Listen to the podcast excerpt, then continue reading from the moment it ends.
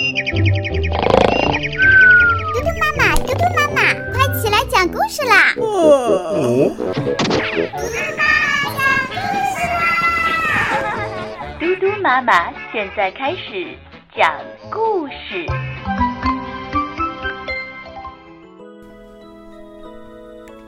你好，小朋友，我是嘟嘟妈妈。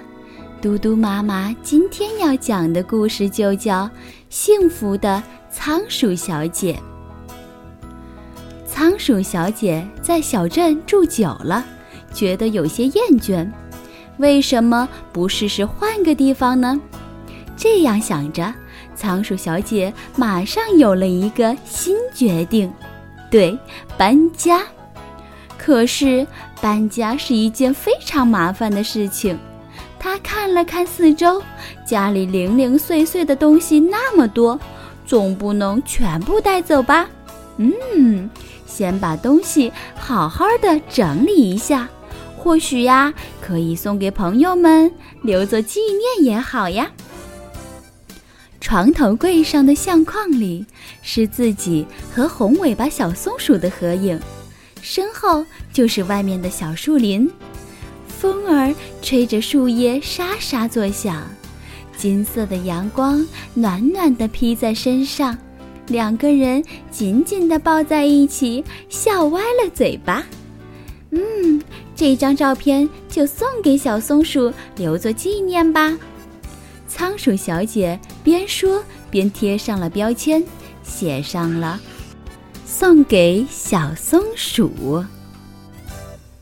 沙发上。软软的棉布靠垫是小兔子和自己一起设计的，心形的样式是小兔最最喜欢的。里面的白棉花是丰收的季节，两个人一起在田野里收集来的。小兔将棉布套子塞得鼓鼓囊囊的，然后一针一线仔仔细细地缝好，放在阳光下晒一晒。拍一拍，蓬松又柔软，靠上去呀，又清香又舒服。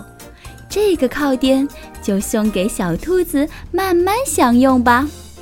仓鼠小姐边说边贴上了标签，写上了“送给小兔子”。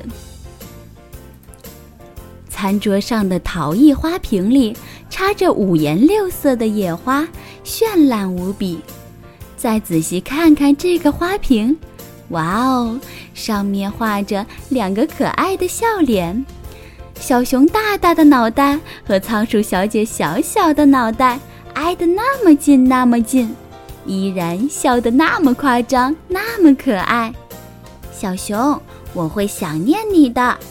仓鼠小姐边说边贴上了标签，写上了送给胖小熊。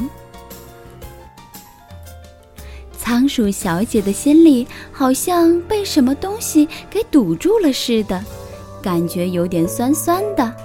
抬头望向窗外，阳光一片灿烂，院子里的鲜花开得正好，火红的风信子，金黄的蒲公英，紫色的薰衣草，这些花不是小罐小松鼠。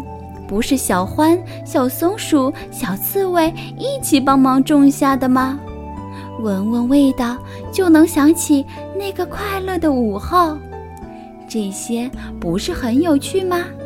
值得回忆的东西有那么多，那么我为什么要搬家呢？